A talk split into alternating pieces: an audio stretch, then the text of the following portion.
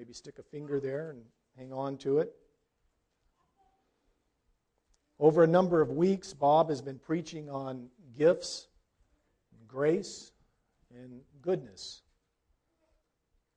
That we, if, if we're believers, we're saved by grace from the wrath of God that is due all sinners. That we are to live in such a manner that is worthy of the calling that we have been called to. Remember in Romans 12, present your bodies as a living sacrifice, holy and acceptable to God.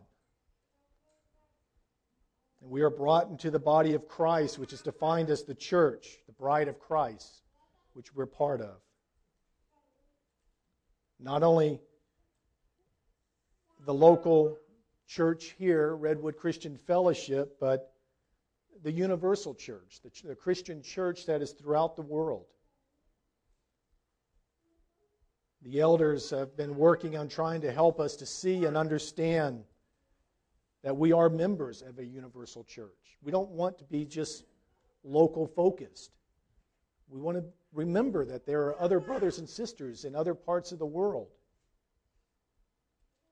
We're doing this by highlighting the needs and work of some of our sister fellowships, our missionaries, some of the persecuted Christians throughout the world. Because it is so easy to fall into the belief that we're all that matters, and whatever is going on here locally is all that matters. We need a God perspective. We need to remember that the church as a whole is always under the loving eye of our Father and the bridegroom, who will one day come to claim his own. To God be the glory and honor forever and ever. Amen. Last week, Bob began speaking more specifically about gifts of grace or gifts of the Spirit. We saw in Romans 12 that we all have at least one of these gifts. Some people have more, but we all have at least one. And that while they may all differ, they are all to be used to build up the church this local fellowship that we're in and that you're participating in, and others that we can reach or have some influence on. And I would like to continue with this thought a little bit this morning. I'm going to be using the whole letter of Titus, as I mentioned generally. I know this is a lot of scripture for a morning. I will not do it justice in the sense of the detail that is there.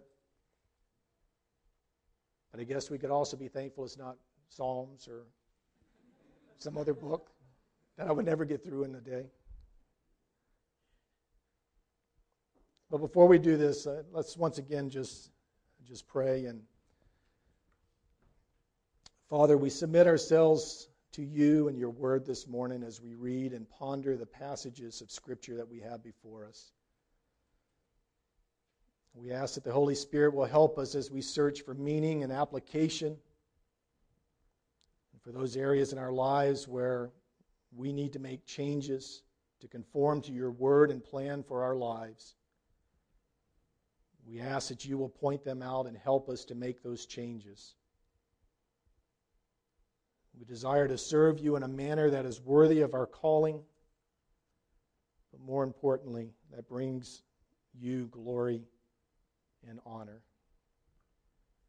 Amen.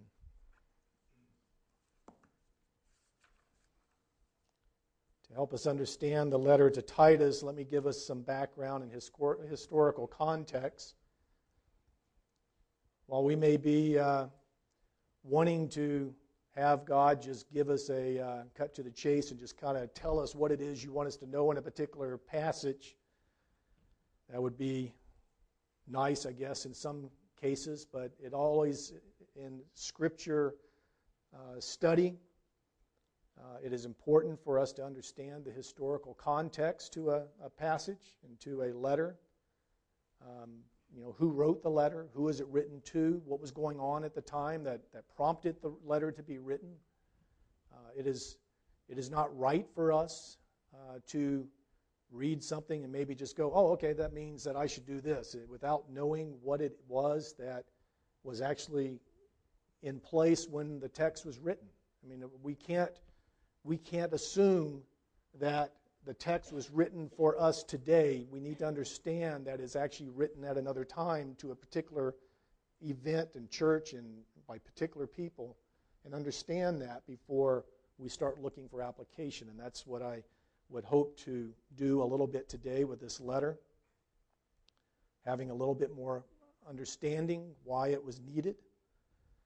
The book entitled The Letter of Paul to Titus, or the Epistle of Paul to Titus, is more literally translated from the Greek to Titus. The writer seems to be generally uncontested as the Apostle Paul, written sometime between AD 64 while Paul was ministering in the Macedonian churches. And I, I won't spend time pointing at things, but I ask that a, a map of that area be put up so you can kind of look for areas as I mention them. If this period of time is accurate, then Paul would have been released from his first imprisonment in Rome in just a few years before his martyrdom around AD 67. The letter was probably written while Paul was in Corinth or in Nicopolis and believed to have been delivered to Titus on the island of Crete by Zenas and Apollos, which we see mentioned in chapter 3 of the letter. The letter is written to Titus, who's a Greek convert probably of Paul's ministry. And it's believed that he was converted sometime before or during Paul's first missionary journey.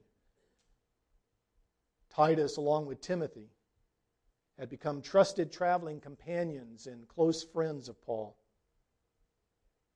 Titus is mentioned a number of times in the New Testament. However, interestingly, uh, Luke doesn't mention him by name in the, in the book of Acts for some reason. Titus ministered with Paul for a period of time on the island of Crete and was left behind to continue and strengthen the work that they had started there. Once Artemas, or, and I, I practiced his names, I don't know how many times this last week, uh, Titus, I believe, is probably the closest I'm going to get to it. Arrived in Crete, Paul asked Titus to meet him in Nicopolis, where he intended to spend the winter. And we get all that from the letter. There's no reason to believe that this didn't take place, as Paul was asking. In 2 Timothy 4:10, which is the last scriptural reference to Titus, Paul states that Titus had gone from Rome to Dalmatia, and at some point he returns to Crete, where tradition says he continued to lead the churches there and died peaceably at an advanced age, which is kind of rare for some of these men of the early church. In this letter, like the letters to Timothy, Paul gives personal encouragement and counsel to Titus, who, though he's well trained and faithful, faced continued opposition with ungodly men within the churches where he was ministering. Unlike other letters authored by Paul, he doesn't focus on explaining or defending doctrine in Titus.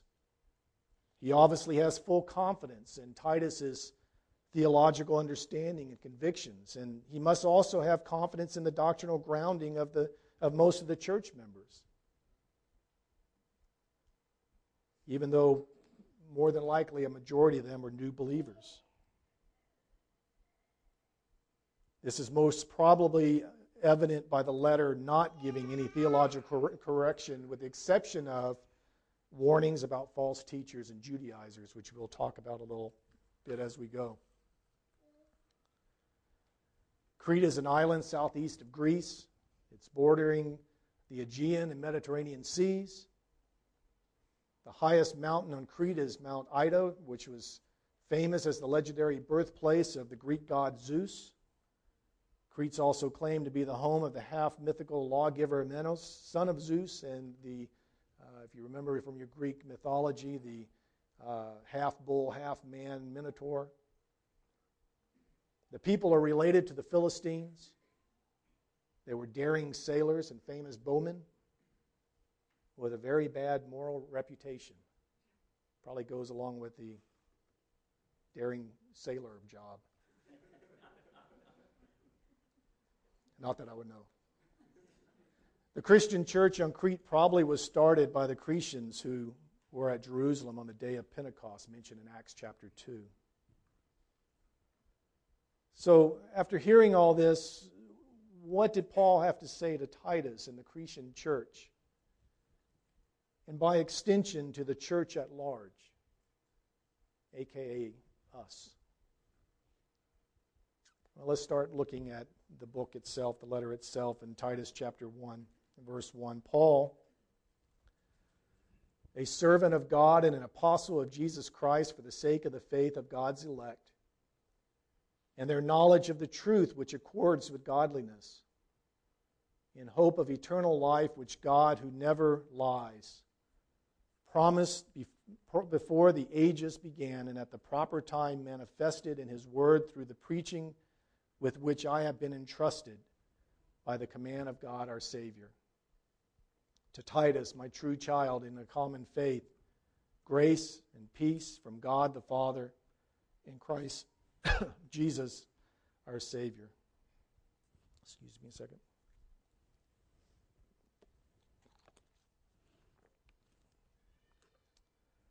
The letter begins in a very typical format of the day by Paul addressing himself as the writer and identifying the recipient to be Titus. It's kind of convenient when they do that. Paul identifies himself in the opening verses, though, as a, most translations says a servant. I think some may say a bond servant, but this is again that word that we have mentioned before that actually translates as slave. He identifies himself as a slave of God and an apostle of Jesus Christ. Not titles that we're used to hearing in a letter. I know I, have never used either one of those in any letter I've ever written. But Paul sees and understands his calling very clearly.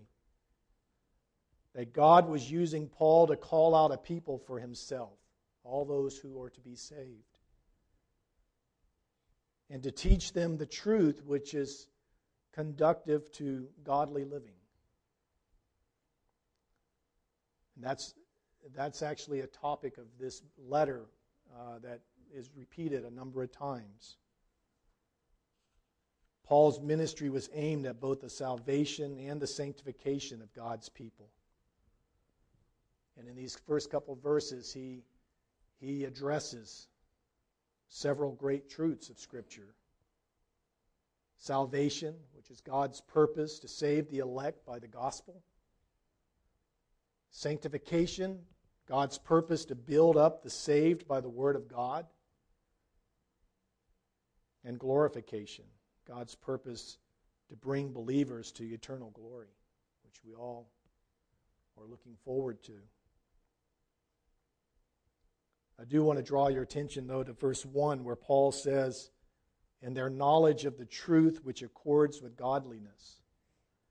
This comment is important because Paul is speaking of the gospel truth, the saving message of the death and resurrection of Jesus Christ. For this is the truth that leads to godliness and sanctification. Without the gospel truth, it's impossible to live godly lives.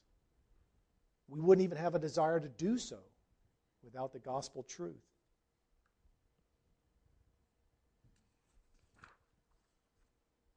There's actually so much more in the, even in this introduction that warrants much more time and detail that I don't have this morning. So, in verse 4, we see Paul identifying who he's writing the letter to Titus. But addresses him not only as Titus, and not only for Titus' sake and the Cretan church's sake, but he, he addresses him in a very fond manner. He sees Titus as a son.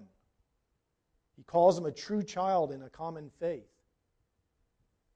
This is one of the passages that some commentators use to conclude that Titus was probably converted during Paul's ministry.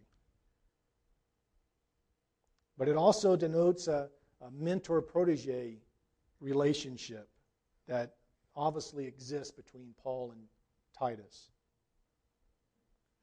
Either way, Paul and Titus had a unique relationship in the faith. Verse 5 This is why I left you in Crete, so that you, may, you might put what remained in order and appoint elders in every town as I directed you. If anyone is above reproach, the husband of one wife and his children are believers and not open to the charge of debauchery or insubordination. For an overseer, as God's steward, must be above reproach. He must not be arrogant or quick tempered or a drunkard or violent or greedy for gain, but hospitable, a lover of good, self controlled, upright, holy, and disciplined. He must hold firm to the trustworthy word as taught, so that he may be able to give instruction in sound doctrine, and also to rebuke those who contradict it.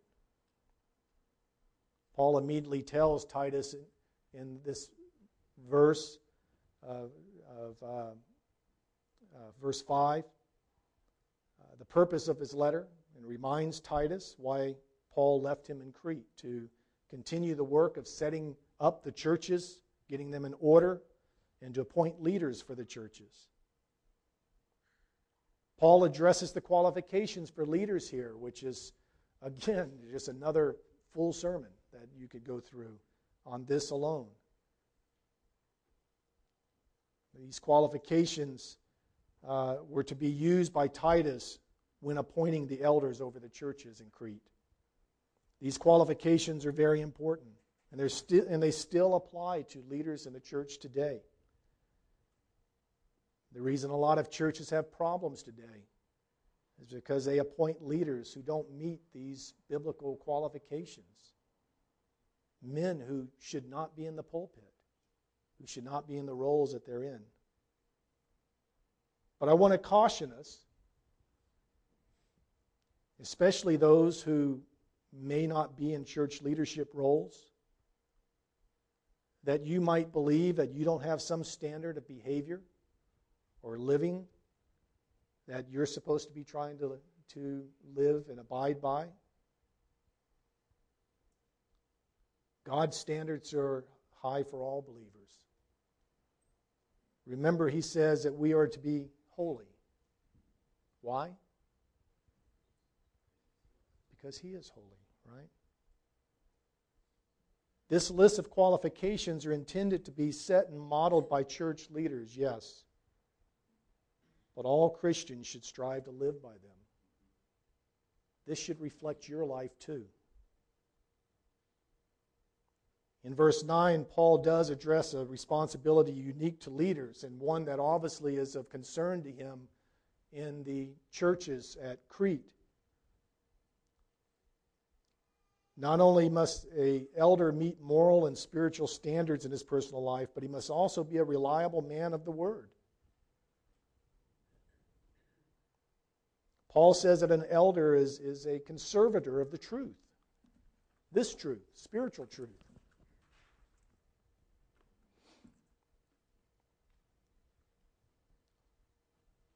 An elder must be one who understands it,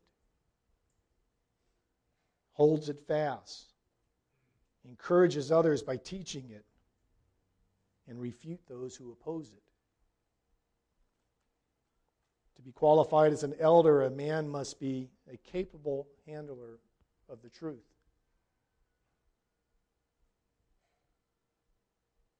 And at times, this includes confronting sin and error in teaching when it arises.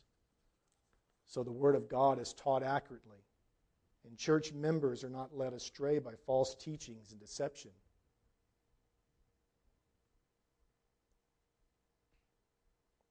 Verse 10 says, For there are many who are insubordinate, empty talkers, and deceivers, especially those of the circumcision party. Almost sounds like a uh, political party or something there.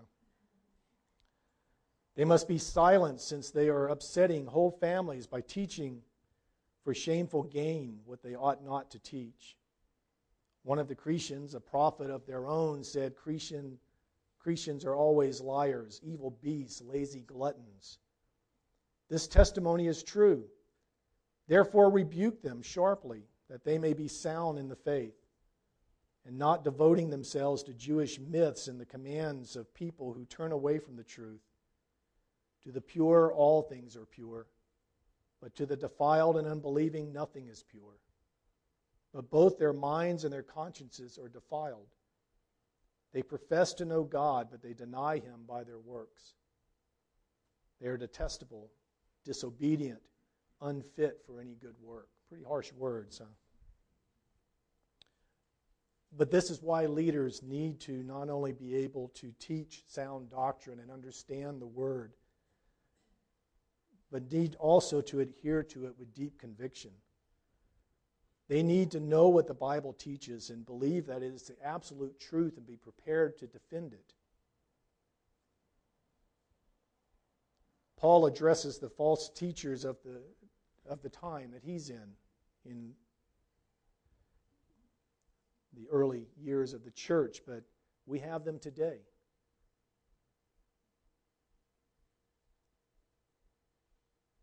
There were men in the Cretan church that was causing dissension and teaching in such a way that it was upsetting whole families. And then he takes the time to identify a false teacher. They're insubordinate or rebellious. They're empty talkers. And the first thing that came to mind was they just ran off at the mouth. And they're deceivers. In Titus, Paul specifically also identifies the Judaizers, who insisted that a Christian convert also had to observe the law, just as it, like a Jew would have to, including if you're male being circumcised, to be authentic. Paul instructed Titus to shut this teaching down. Church leaders today must not allow false teachers to get a foot in, into a ministry. They cause confusion and dissensions, and unfortunately, they always find an audience.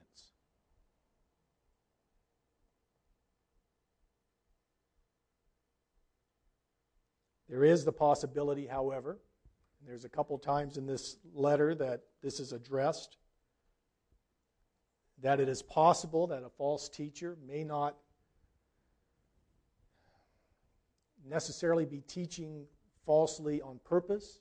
He's confused on doctrine or uh, particular issues. But it's the responsibility of the leaders to confront that and correct the person and point them to the truth.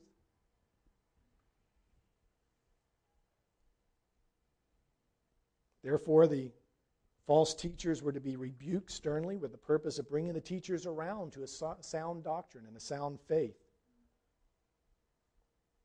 The purpose of all discipline should be to bring the person to repentance and restoration, right? We're not, we're not here to just punish people. When we practice church discipline, when it's practiced, and thankfully it's practiced rarely, um, the purpose is not to punish somebody, but it's with the hope of restoring that person to the faith.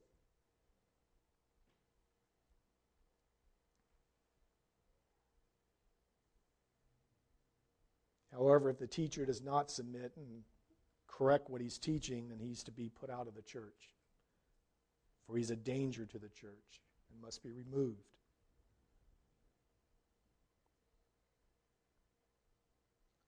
First verse of chapter 2 says, and as, But as for you, teach what accords with sound doctrine.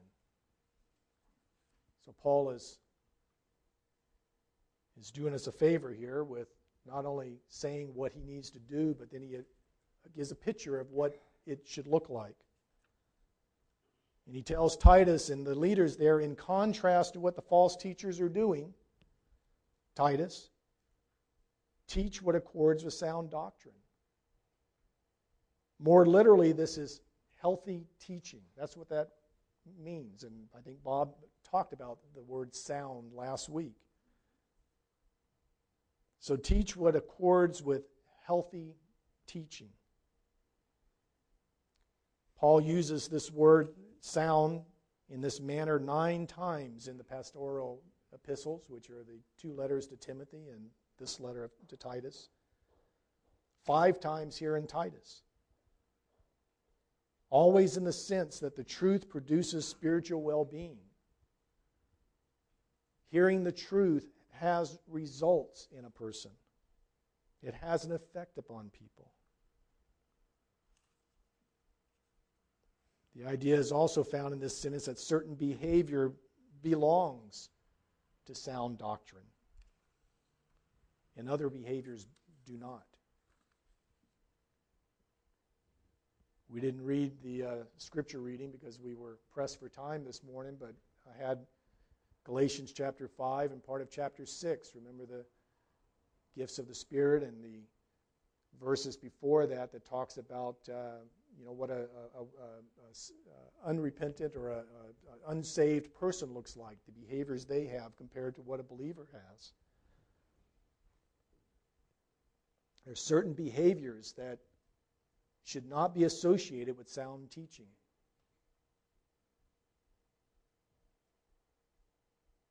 Remember what I said in the beginning. Without the gospel truth, it's impossible to live godly lives, and we are called to live godly lives. Our Christianity should not be a, a, a Sunday morning event. That this is, this is our Christian walk. You come to church Sunday morning. It's something that takes place every day, 24 7 no matter where you're at in the community. We're called to live godly lives.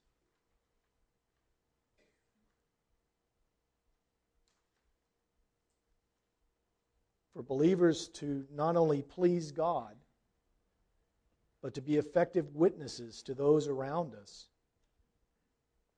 we must know the truth that leads to spiritual health. Why do we need a why do we need to live godly lives? What are, what are we here for? Why did God not have this plan that once somebody's saved, he just brings them home and it's done? You ever think about that? Wouldn't life be a lot easier in our minds if that took place? We're secured for eternity and poof, we're gone.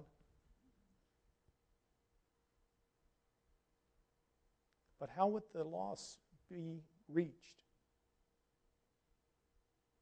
We're here to, to evangelize our communities and our lost neighbors and our lost family members.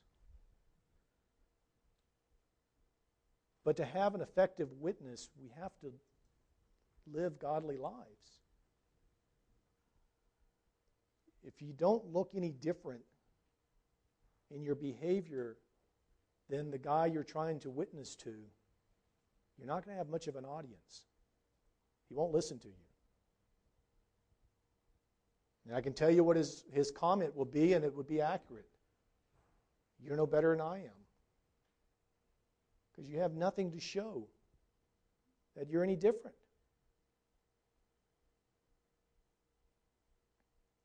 Church leaders are responsible to teach the truths and doctrines of Scripture accurately, so it encourages believers and the members to seek godliness and to be effective witnesses in the community around us. I think sometimes we either don't know why we're here or we like to forget. Maybe we just get so busy, which is Really not an excuse, but we get so busy with life that we forget why we're here. And that's to be a witness for Christ. Older men, verse 2, are to be sober minded, dignified, self controlled, sound in faith and love and in steadfastness. Older women, likewise, are to be reverent in behavior, not slanderers or slaves to much wine. They are to teach what is good, and so train the young women to love their husbands and children, to be self controlled, pure, working at home, kind, and submissive to their own husbands, that the word of God may not be reviled. Likewise, urge the younger men to be self controlled. Show yourself, he's talking to Titus because Titus is a young pastor here. Show yourself in all respects to be a model of good works.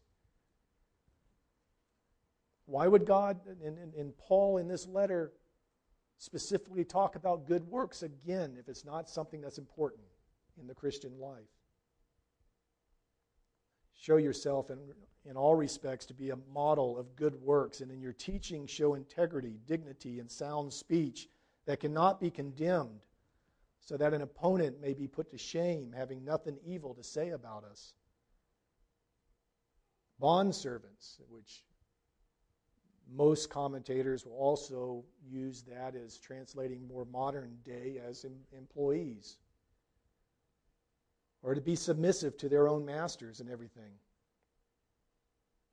They are to be well pleasing, not argumentative, not pilfering, but showing of all good faith, so that in everything that may adorn the doctrine, or in, so that in everything they may adorn the doctrine of God our Savior.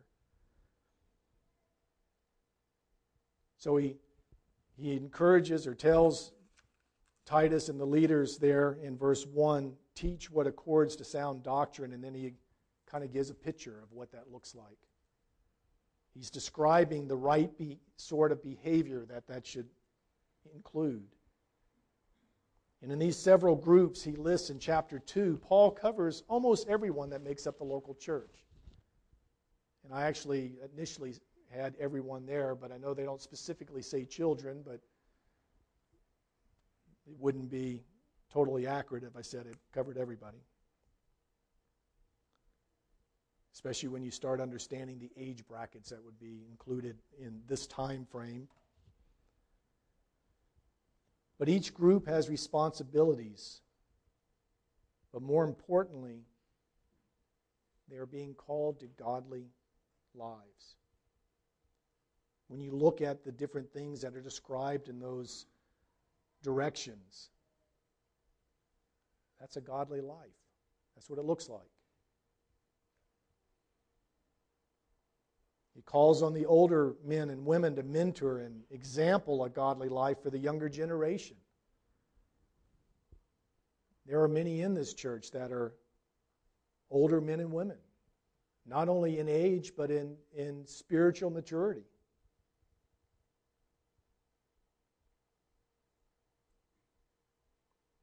This would be addressing your responsibility.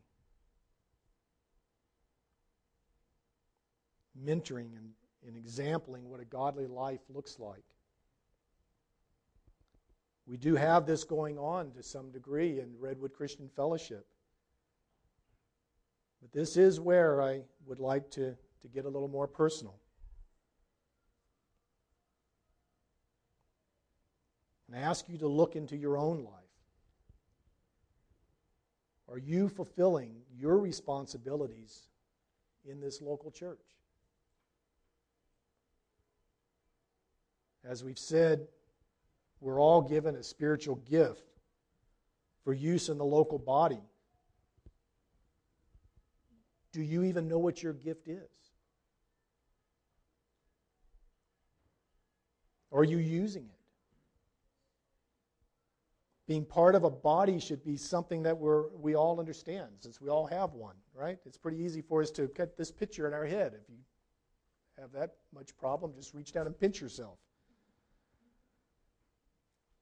The picture of a body is a very good example that we're given. If a body part is not functioning properly, it can have profound effects on the rest of the body, can it? Church life is not just the duty of the leaders and a few people, which so often it becomes. It's the duty of all believers attending a church.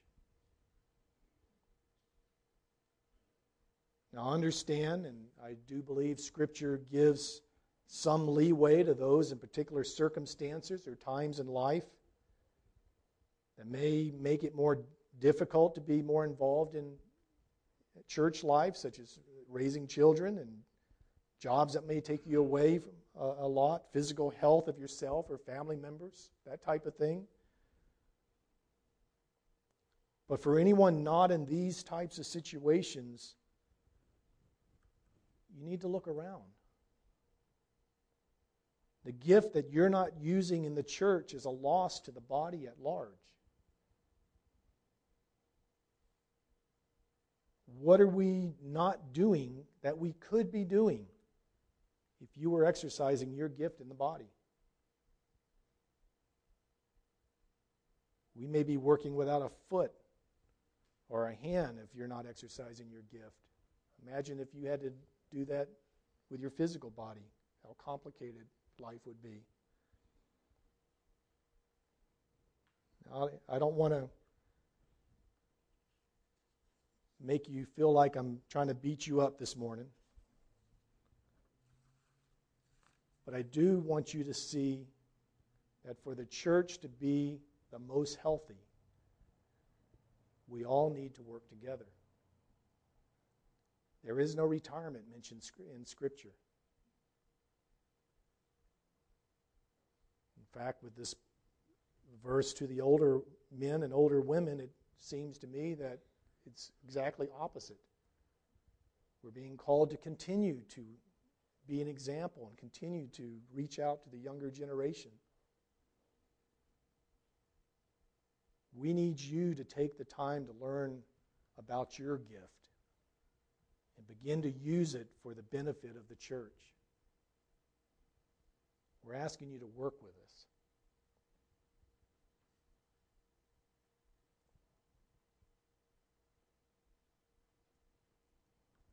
Verse 11 says, For the grace of God has appeared, bringing salvation for all people, training us to renounce ungodliness and worldly passions and to live self controlled, upright, and godly lives in the present age. There it is again. Waiting for our blessed hope, the appearing of the glory of our great God and Savior Jesus Christ, who gave himself for us to redeem us from all lawlessness and to purify for himself a people for his own possession who are zealous for good works. That, that passage is actually the, the heart of this letter. It emphasizes God's sovereign purpose in calling out elders. It emphasizes God's sovereign purpose in commanding his people to live righteously, to live godly lives. And with his purpose to provide a witness that brings God's plan and purpose of salvation to fulfillment and being a witness to other people. I actually have more that I could go through, but I, am just getting prompted that this is where I should wrap it up. He does go on, though, to talk about uh, another topic that we have heard recently, dealing in the beginning of chapter 3, reminding them to be submissive to rulers and authorities, to be obedient, to be ready for every good work. We've heard that recently, right? Why do you think we're called to do this?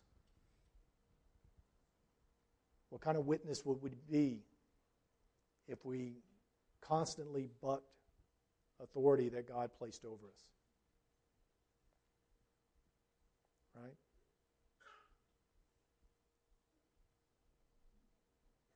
And he goes on and, and says quite a bit more. That I, I, I hope that I did not do an injustice this morning to, uh, by going through as much scripture, but I do hope that that uh, maybe there's enough that has been said that you'll have an interest in maybe going home and finish reading the book or break out a commentary and take a look at a little more about Titus. It's a rich, um, a rich book, rich letter that has a lot of uh, information that would benefit us all to, to be more acquainted with. But I think I mainly today just wanted to talk about one, the leaders and their responsibilities. I know I didn't get into their qualifications uh, besides reading them, but the importance of leaders carrying through with their responsibility of sound doctrine and protecting the Word. And then all of us, not just you in the chairs out there, but even the elders, all of us as individuals living godly lives so that not only we can please God, but that we can be an effective witness to the community around us. Of course, if you're not a believer, there's no way you can live a godly life. I mean, even as a believer, we struggle trying to live a godly life. But it's only possible because of the saving grace of Jesus Christ and, and, the, and the redemption that He has given us and, and, and, and helping us through His Holy Spirit and His Word to be able to live godly lives to the best of our ability here on earth.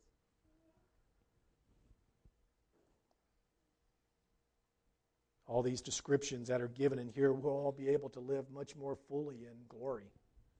We'll actually see what it's supposed to look like. We can only sort of see what it looks like today, living in the flesh. So while this was geared more towards believers, I, I, do want to take a moment that if, if you are here and you've never realized that you are worthy of wrath because of sin in your life, that you've never confessed that to, to God, that you've never come to Him and, and asked for repentance and forgiveness and mercy. If you're not a believer, we hope that today you will pursue that. Maybe grab me at the end of the service if you have questions about what this entails and how to go about it. Ask Bob or Ted or just grab somebody. They'll, they'll point you to the right direction. But I do hope that you don't walk out the door today with uncertainty in your life of where you will spend eternity.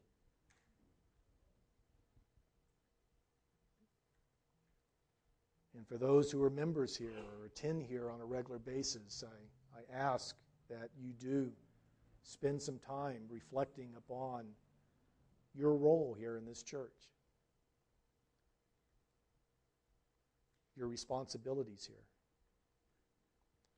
You know, I point out a number of times, and most of them are gone, so there's so many empty seats in here right now than usual, but all the young kids that are here, the dedication that we did this morning with taking a commitment that we would be involved in helping to uh, encourage a young child and a mother to raise her child in a, in a, in a Christian home. That doesn't happen by just sitting in, a, in neutral in a chair Sunday morning. It takes action, it takes proactivity to do that. So we encourage you to, to spend time with God and, and see where you stand with Him on this. And thank you for giving me a few minutes this morning. I, again, am not looking at trying to make you feel bad as you walk out the door. Uh, we do want to include you. We do want you to be an active part of this ministry. It, you will find when it happens that way that this works so much better. When there's more hands, I, I, I, I hope on Saturday next week, which this would be a good hint for you. I really hope on Saturday that there are more of you here than I have a work list to do. I won't let you go. But it would be nice to be at that point.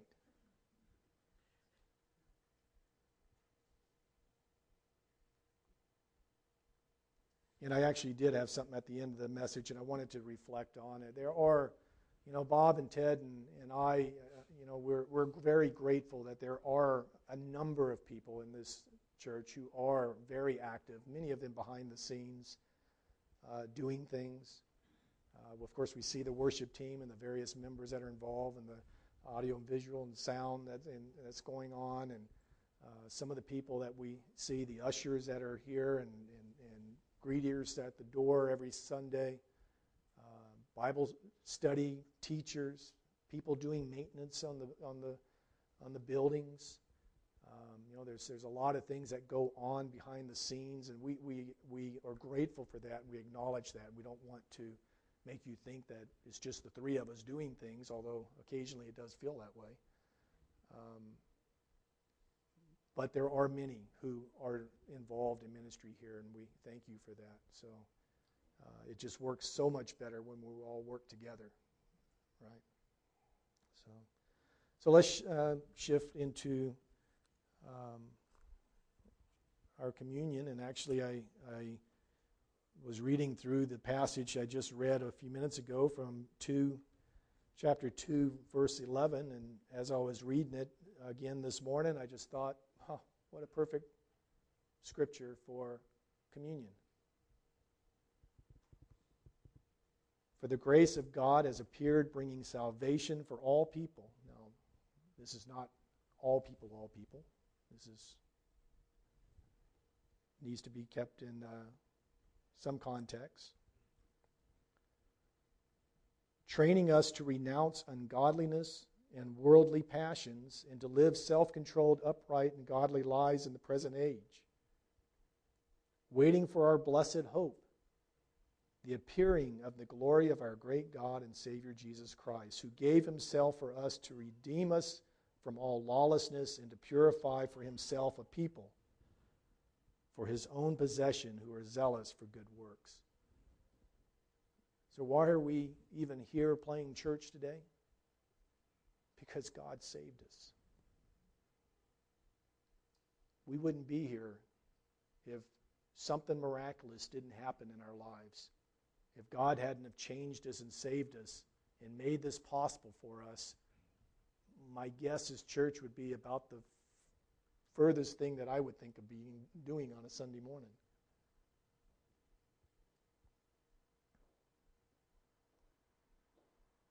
But we celebrate communion thinking back on what Christ has done to us for us in the past. For what he's doing currently and then for our blessed hope, the appearing of the glory of our great God and Savior Jesus Christ that will someday come. And He promises to come. And the only way, again, that we can possibly live godly lives is because of the results of what has taken place for us through Christ. So as the ushers come, I ask them to pass out the elements, please. If you are a uh, person who is not a Christian, just let the plate pass. Uh, this is intended to be for those who are saved. And if you are saved, you're invited to join us this morning. Take the element and just hold it. We'll celebrate it together here shortly.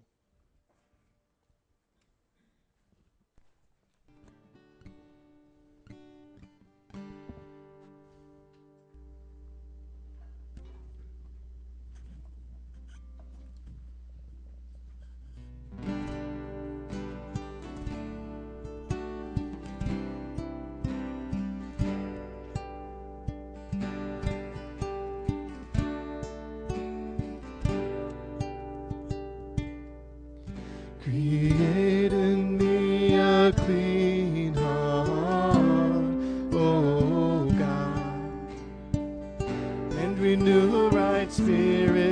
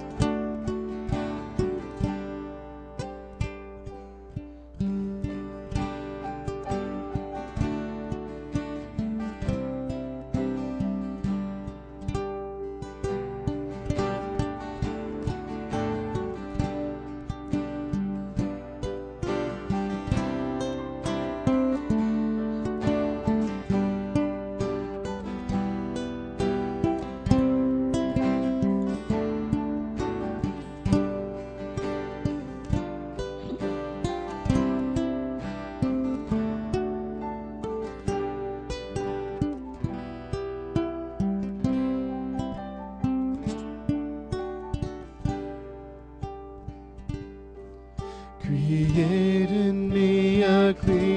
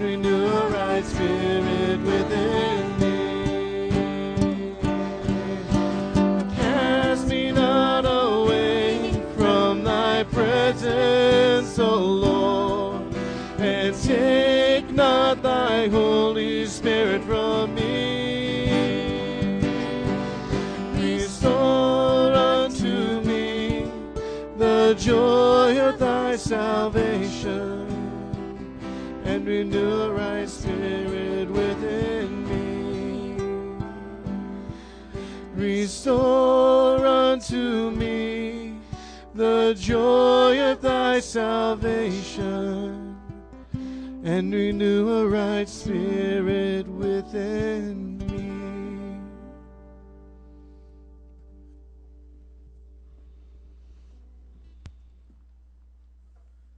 Let's pray. Father, we come to you at the end of this service, again asking you to help us as we reflect upon this passage. I ask that you will use your Holy Spirit and your word to speak to each of us that are believers here today over the next week. Help us to have a desire to know what our spiritual gift is that you've given us. And help us to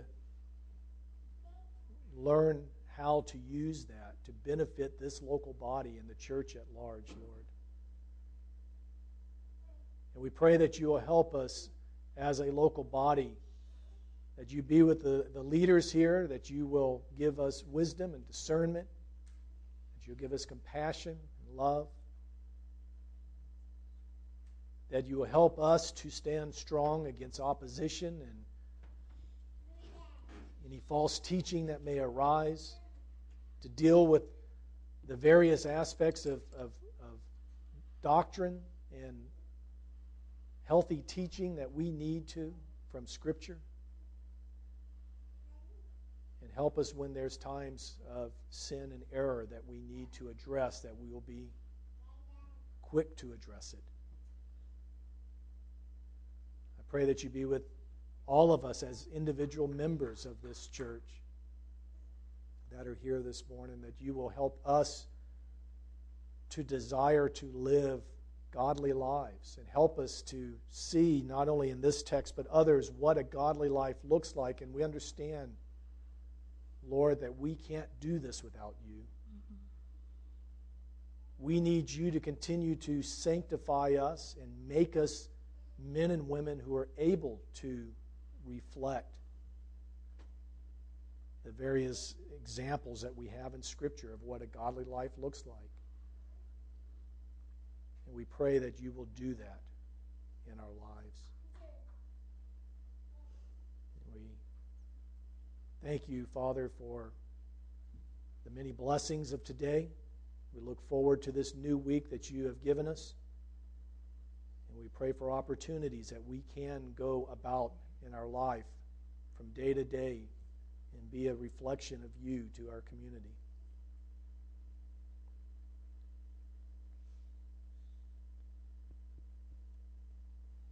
Titus 3, verse 4, it says, But when the goodness and loving kindness of God our Savior appeared, he saved us. Not because of works done by us in righteousness, but according to his own mercy. By the washing of regeneration and renewal of the Holy Spirit, whom he poured out on us richly through Jesus Christ our Savior, so that being justified by his grace, we might become heirs according to the hope of eternal life.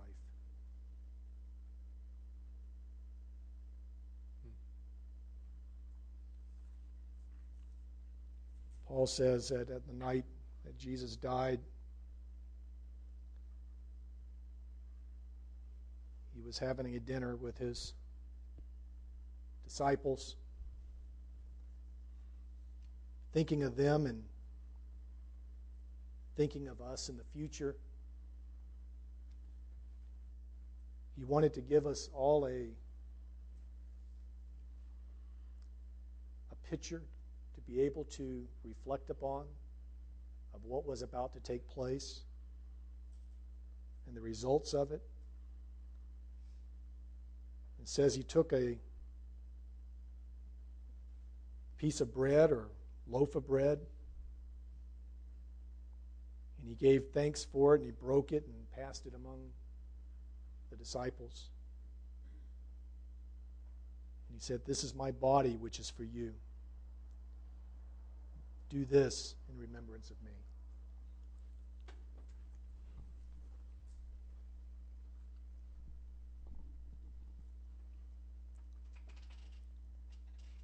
And in the same way, he also took cup after supper. saying, This cup is the new covenant in my blood. Do this as often as you drink it in remembrance of me. For as often as you eat this bread and drink the cup, you proclaim the Lord's death until he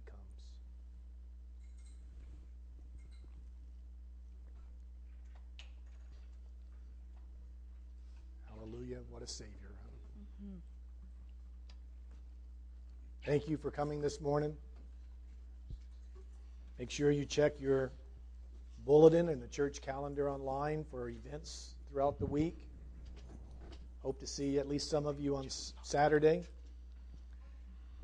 But go in God's grace and blessing upon you this week. And don't forget whose child you are.